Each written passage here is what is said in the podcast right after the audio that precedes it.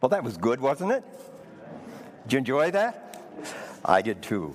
Wonderful, isn't it, to just acknowledge how great our Heavenly Father and our Savior, the Lord Jesus Christ, actually are.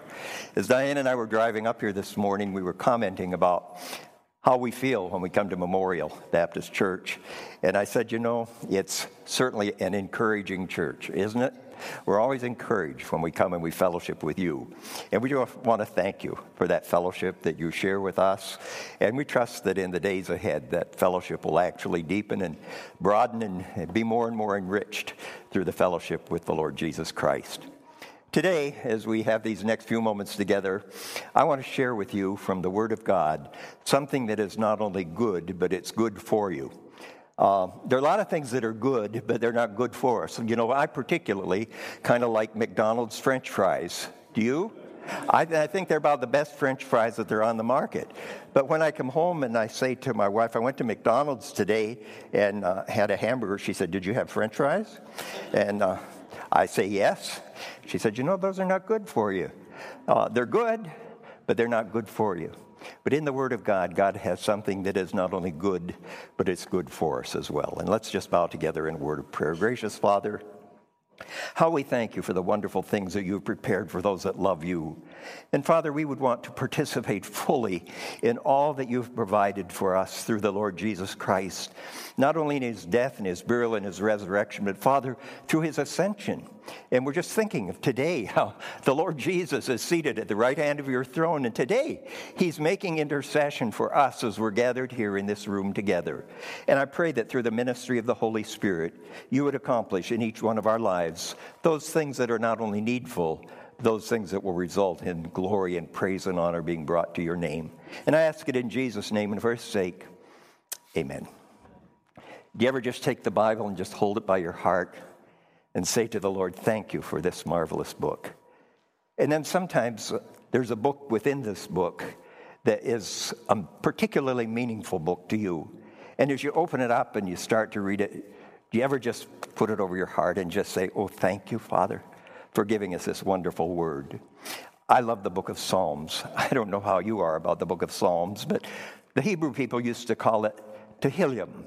It uh, was actually the book of praise. And I remember when I was in college one time that in our chapel services, all that we had was the old Psalter. We didn't have hymn books, we just had the Psalter. And uh, we would sing chapel to chapel those psalms that had been set to music. The book of Psalms is an amazing book. In fact, did you know the book of Psalms is actually five books? There are five books here in the book of Psalms. I won't give you all the divisions. If you want to know later, I'll tell you. But each one of those five sections ends with Amen.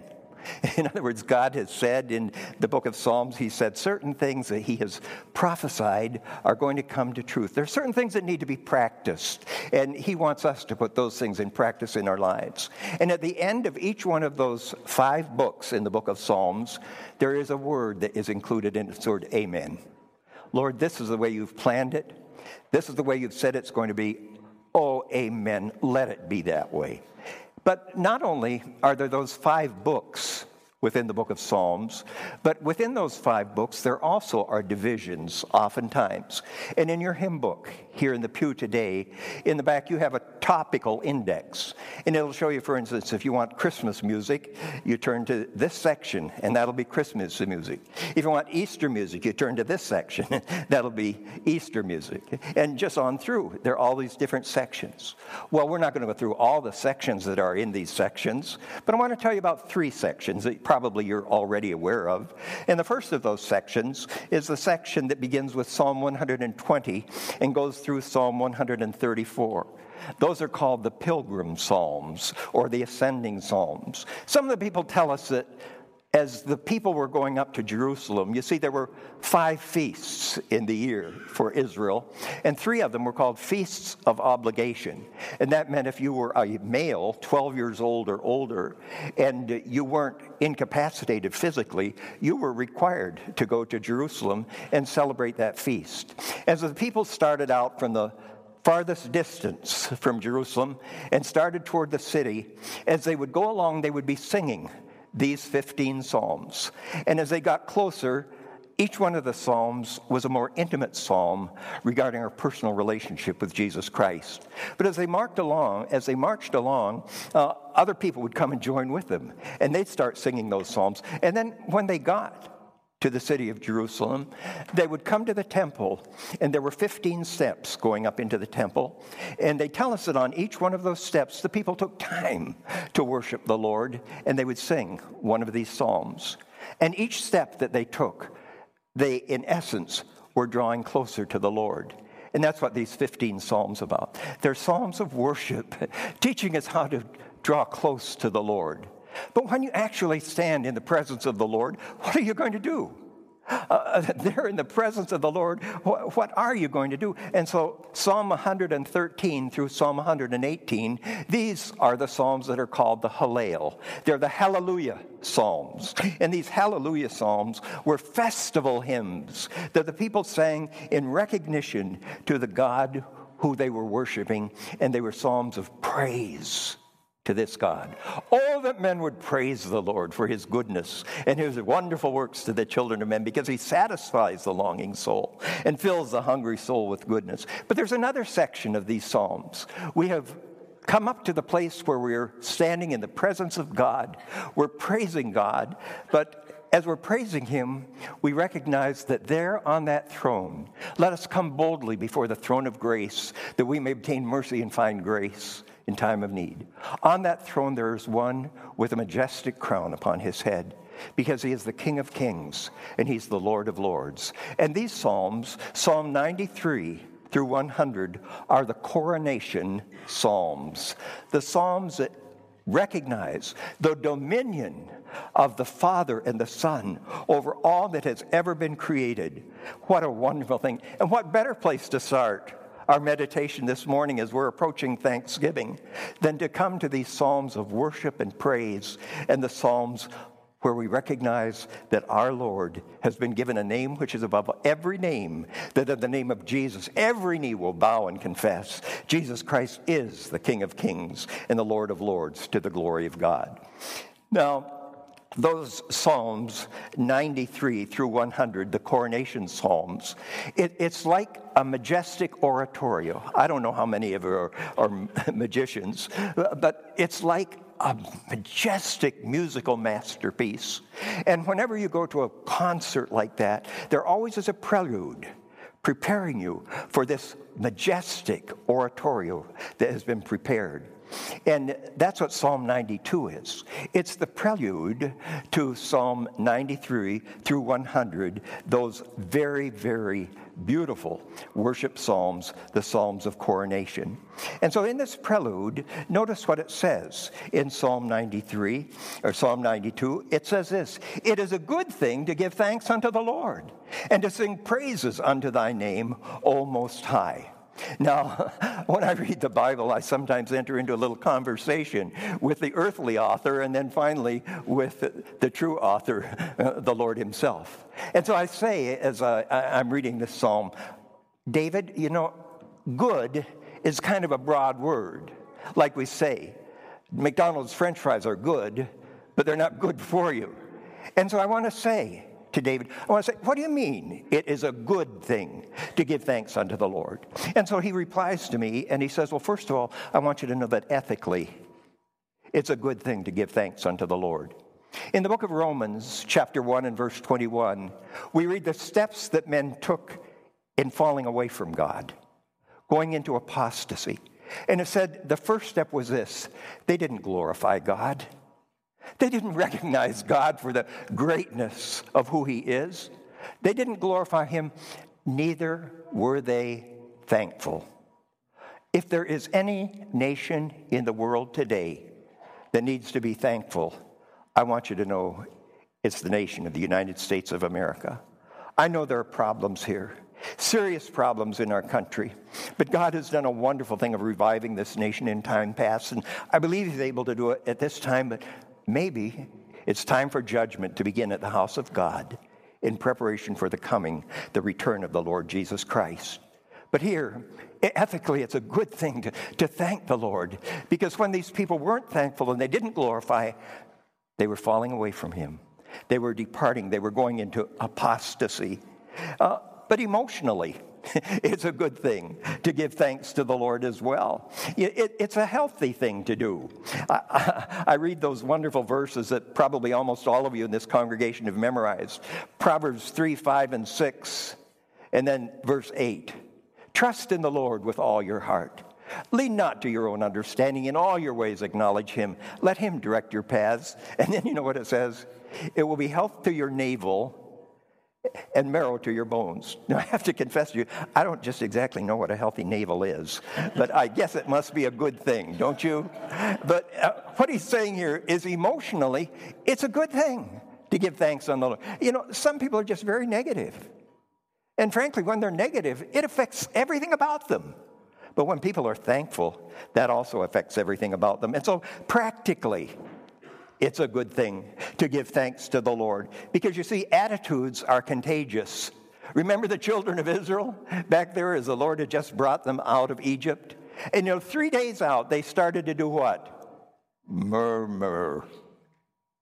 Say that word, murmur. Isn't that an awful word? It just, it just has a negative sound to it, doesn't it? And I suppose it started with one person who said, What are we going to drink? What are we going to eat? And then somebody said, I don't know. And somebody said, Doesn't seem like there's much of anything here. And that murmuring just grew and grew and grew. But you see, practically, God had shown himself as being the one who is not only self sufficient, but he is all sufficient. Sufficient for every need of our lives. And practically, if those people would have just thanked the Lord for what he was going to do, in continuing to provide, provide them, they would have saved themselves a tremendous amount of emotional difficulty. But finally, I want you to notice also that it's a good thing to give thanks unto the Lord spiritually.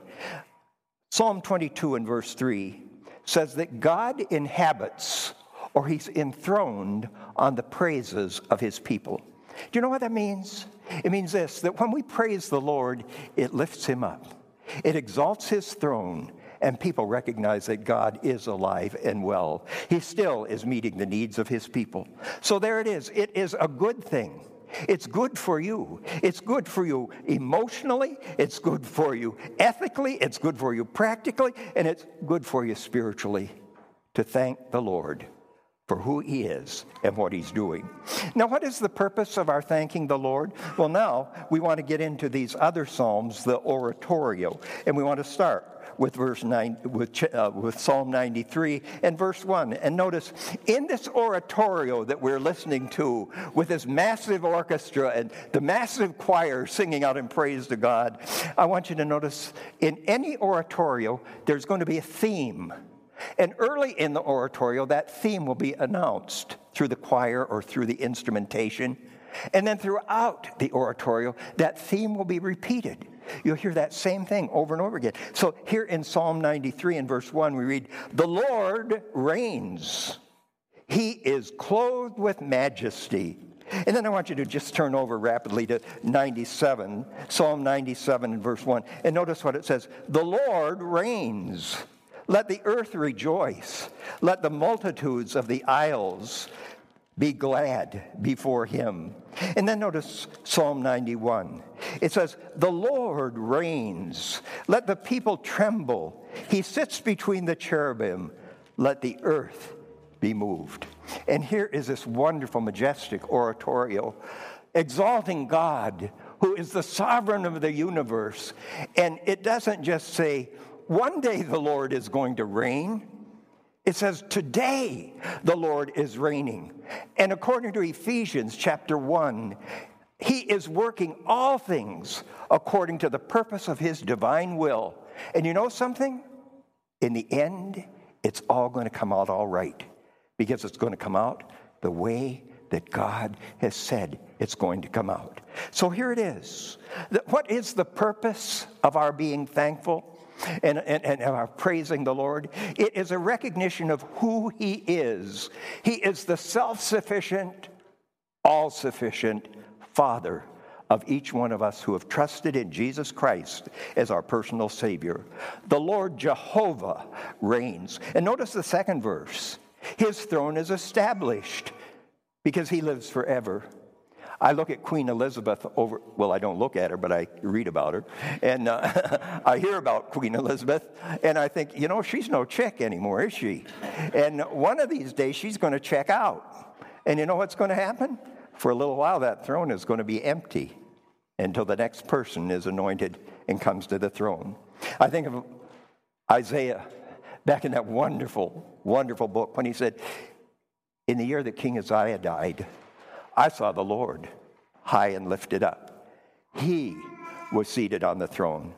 And you see, regardless of how things look down here, God knows what He's doing and he's doing what he knows is best. His throne is established so that it will never be moved. In Psalm 2, the Father says, I have set my king on my holy hill of Zion. I've declared the decree, Thou art my son.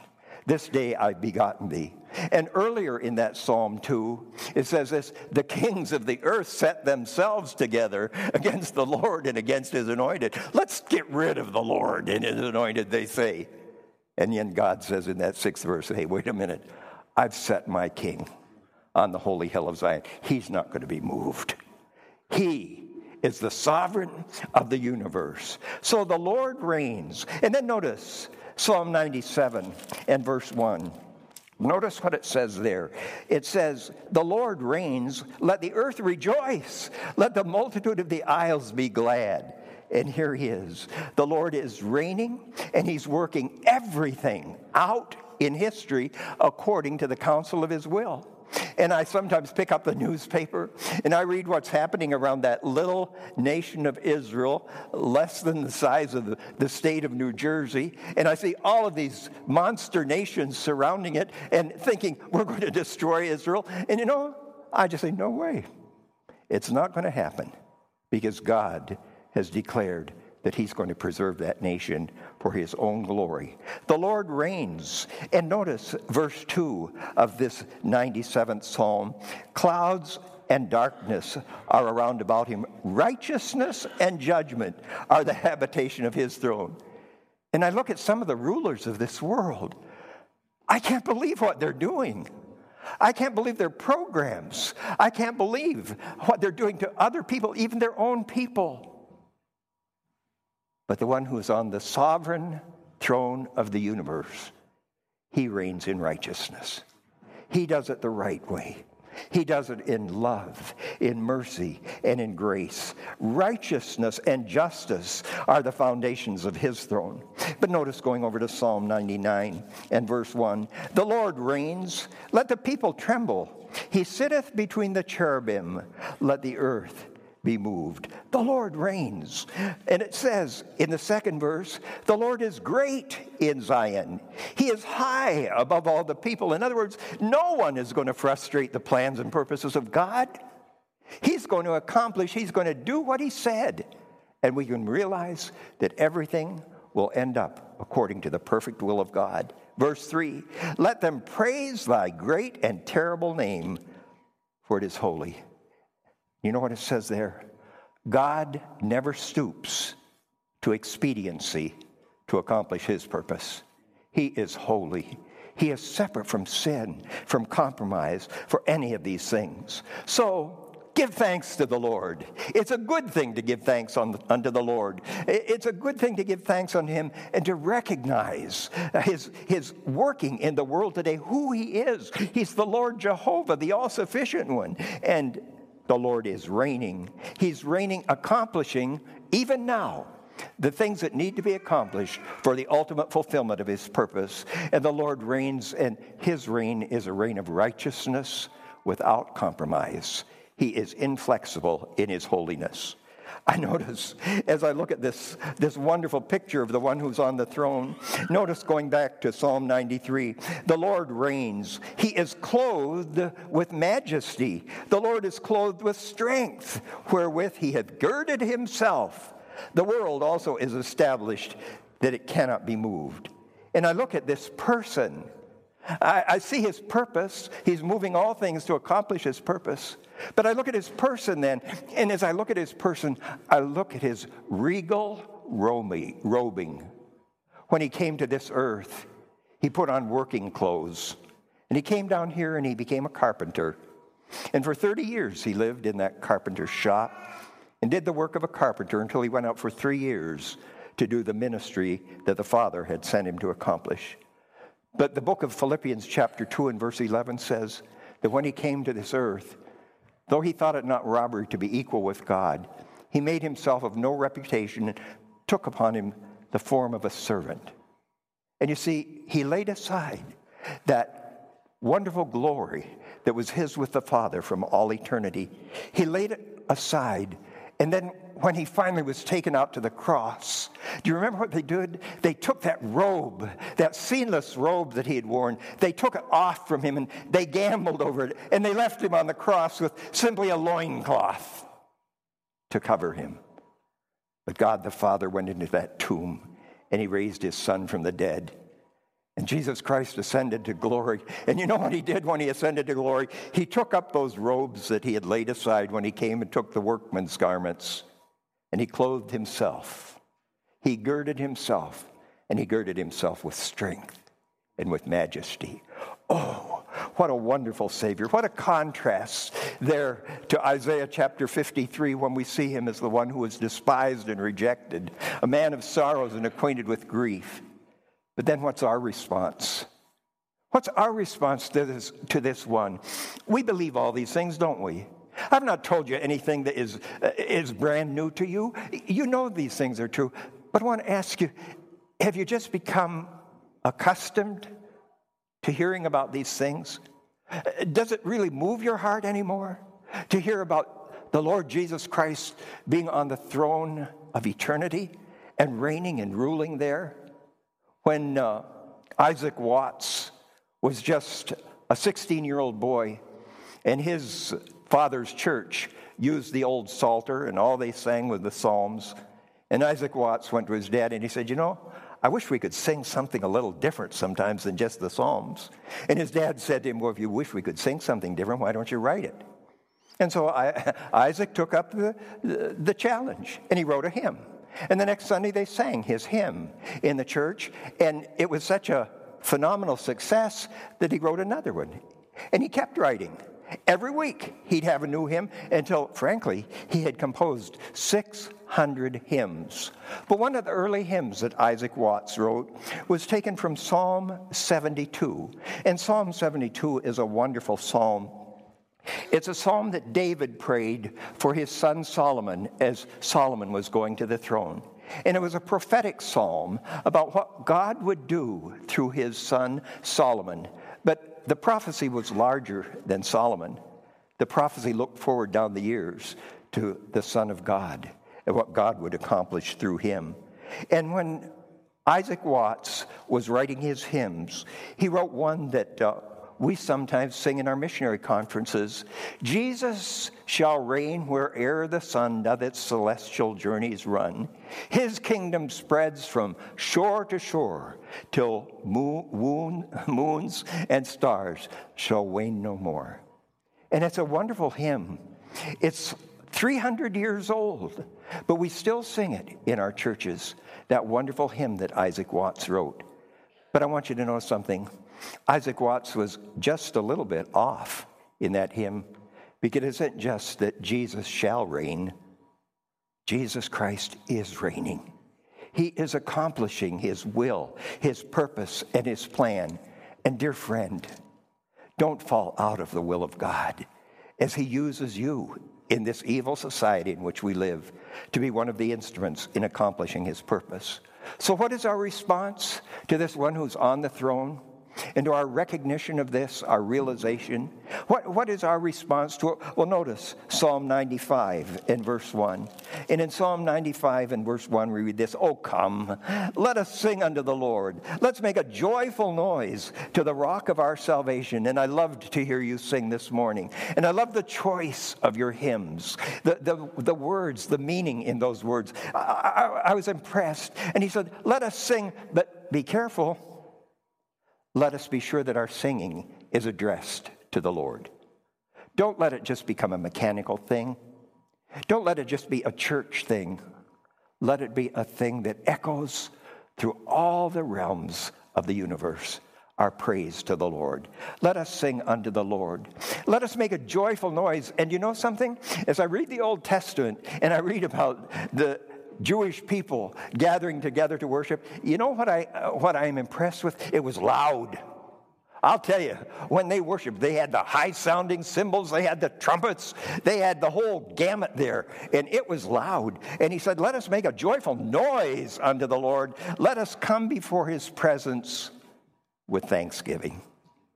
Oh, dear friend, we have so much to be thankful for. Do you know that this Thursday, as you gather around that laden table in your home, that half of the world's population has never had one decent meal? We take it for granted, don't we? In fact, if some of those people could come and take the scrapings off of our plate that we're going to throw into the garbage, it would be one of the best meals that they've ever had. Oh, let's offer thanksgiving to the Lord. Give thanks unto the Lord because he is good. And it's good for you to give thanks to him. Let us let us come before his presence with thanksgiving. And then notice there's a balance here. It's loud, it's, it's vibrant, it's joyful, but it says, Oh, come, let us worship and bow down. Don't get carried away with the music. Don't get so wrapped up in the sounds and the music that you forget the one to whom we're singing and that your heart and mind is focused on Him. Come, let us worship. Let us bow down. Let us kneel before the Lord, for He is our God. There is no one that is higher in our estimation than our God. Let us kneel before the Lord our Maker. And then notice Psalm 96 and verse 1. And in Psalm 96 and verse 1, Oh, sing unto the Lord a new song. Sing unto the Lord all the earth. And when it says a new song, I just have to say this.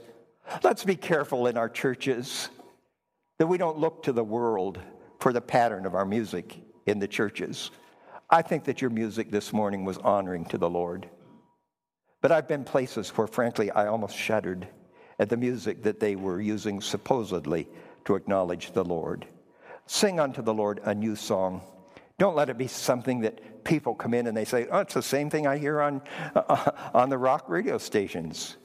And uh, when we lived in Caledonia, there was a young man that uh, lived across the street from us, and he was from another, another faith.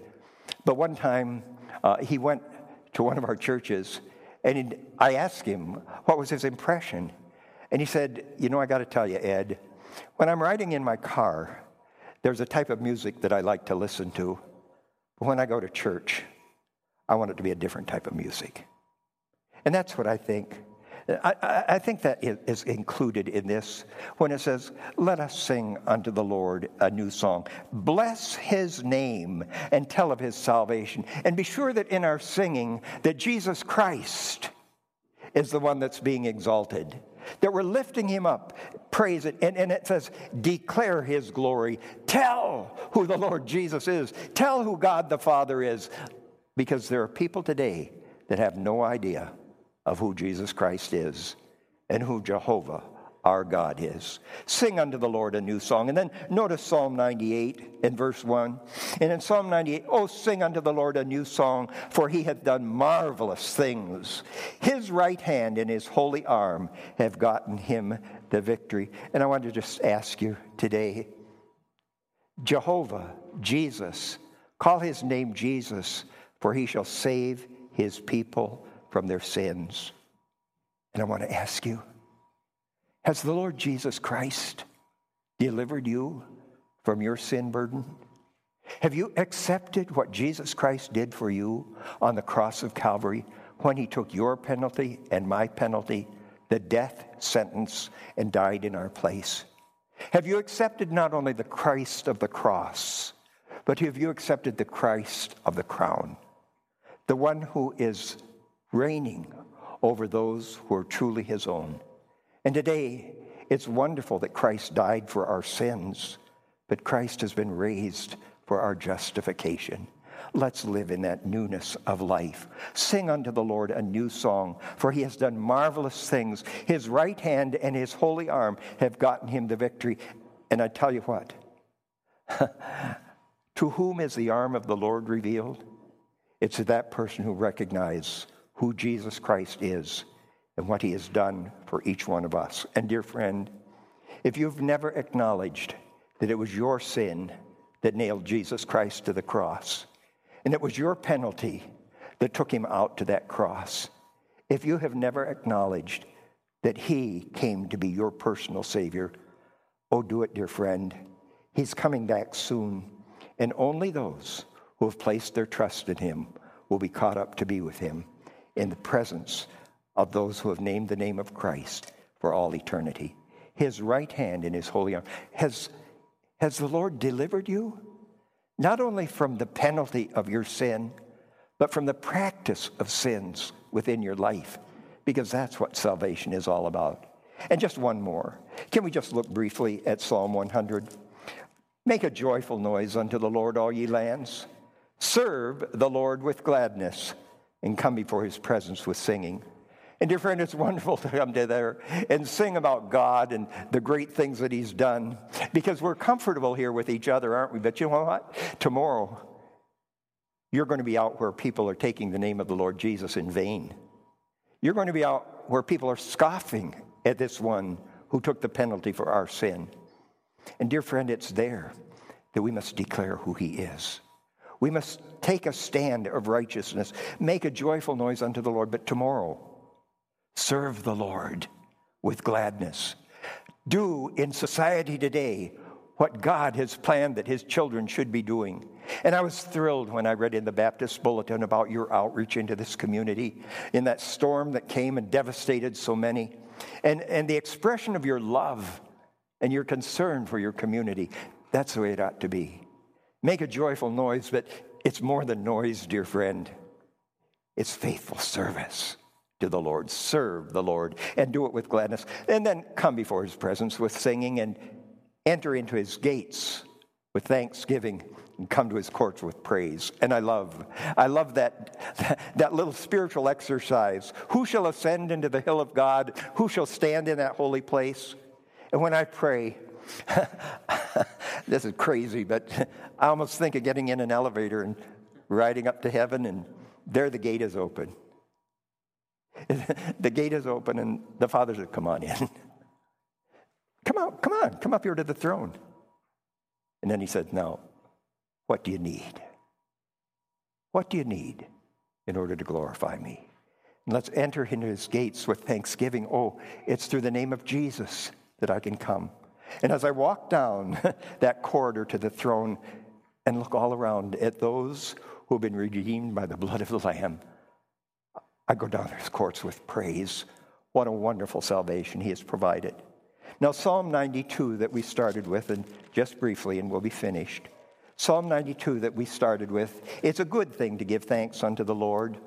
Do you know what that psalm is? It was called the Sabbath Psalm. When I was a little kid back at Bethel Baptist Church in Erie, Pennsylvania, every Sunday we would sing the Gloria. Glory be to the Father, and to the Son, and to the Holy Ghost, as it was in the beginning, so is now, and ever shall be, world without end. Amen. And we would begin the service with acknowledging the holiness of God and the presence of God. This is a Sabbath hymn.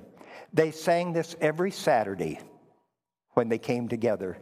They sang this marvelous psalm about the goodness of the Lord, a good thing to give thanks unto the Lord and to sing praise unto thy name, O Most High.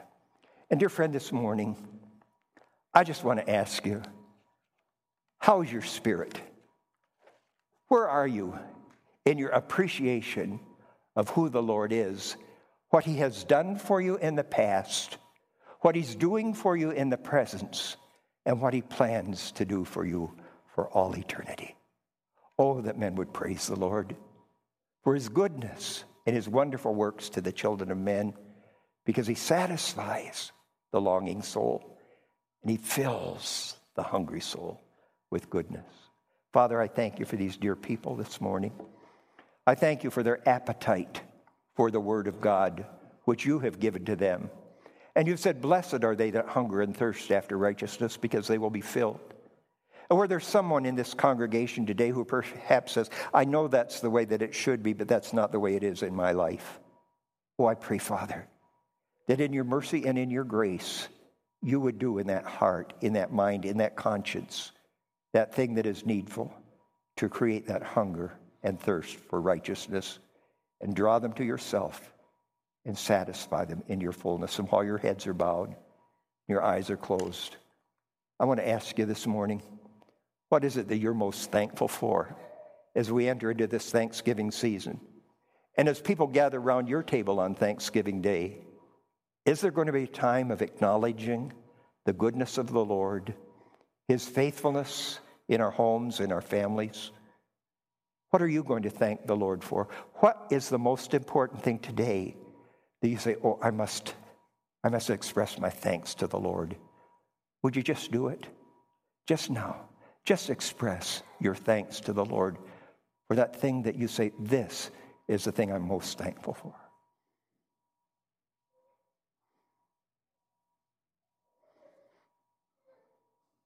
And if there's a person here and you have never called on the name of the Lord to accept the salvation he purchased for you on the cross, just in this moment, you could do that. You could call out to the name of the Lord and say, Oh Lord, thank you for taking my penalty. And in this moment, I accept you as my provision for all eternity. In Jesus' name, amen.